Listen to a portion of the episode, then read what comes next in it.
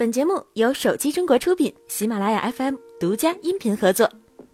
去年华为发布了麒麟九七零，一度让市场很惊艳，毕竟这是全球第一款人工智能芯片，甚至让高通之前发布的骁龙八三五都有些底气不足。随着今年高通骁龙八四五的发布，新一轮芯片大战再次爆发。目前业界有消息称，华为海思麒麟九八零处理器也将在本季度正式量产，采用台积电七纳米工艺。相比于麒麟九七零，这款处理器将配置人工智能芯片 NPU 第二代，在前代的基础上支持更多的场景应用，NPU 的性能提升两倍以上。同时，有消息称，麒麟九八零将采用七纳米工艺，有可能将总核心数提升至十个。另外，将升级架构，针对之前麒麟跑分低的问题进行改进。将跑分成绩大幅度提升，所以在总性能上可能会比骁龙八四五高百分之二十以上。不出意外，麒麟九八零将在今年秋季发布。华为下半年发布的 Mate 系列，也许是 Mate 二零新旗舰手机上首发。小米黑鲨游戏手机近期传闻迅猛，该机将于四月十三日发布，安兔兔跑分超过二十七万，对标雷蛇手机。现在官方又爆出其外观轮廓照，让我们可以第一次窥探它的样子。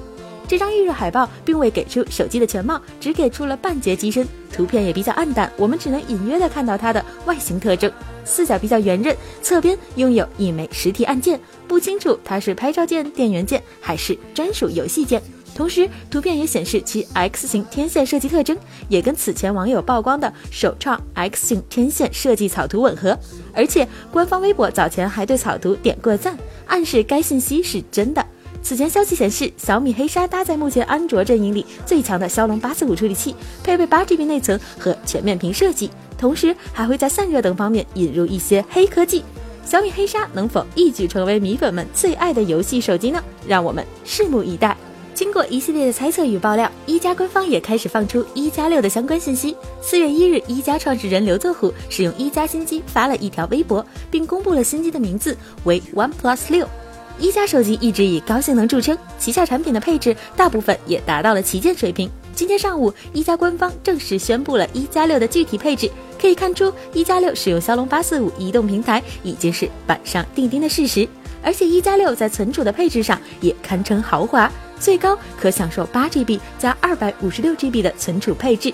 坊间也传出这款八 GB 加二百五十六 GB 版本的一加六，在海外售价高达七百四十九美元，约合人民币四千七百零二元。不过估计国内的最终售价会稍微低一些，你们能接受这个价格吗？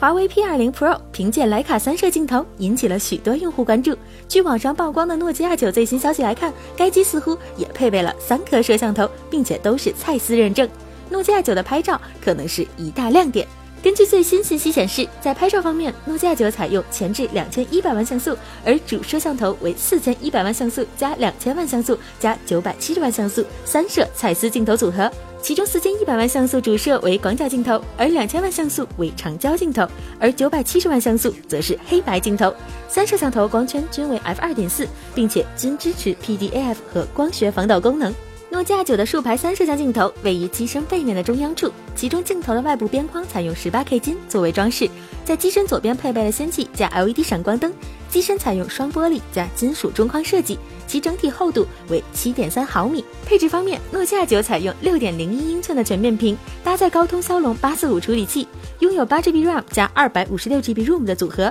电池容量为三千九百毫安。可能采用屏下指纹识别技术，支持无线充电功能。如果诺基亚九搭载蔡司三摄，你们会选择哪个呢？好了，本期的节目就是这样了，我们下期再见。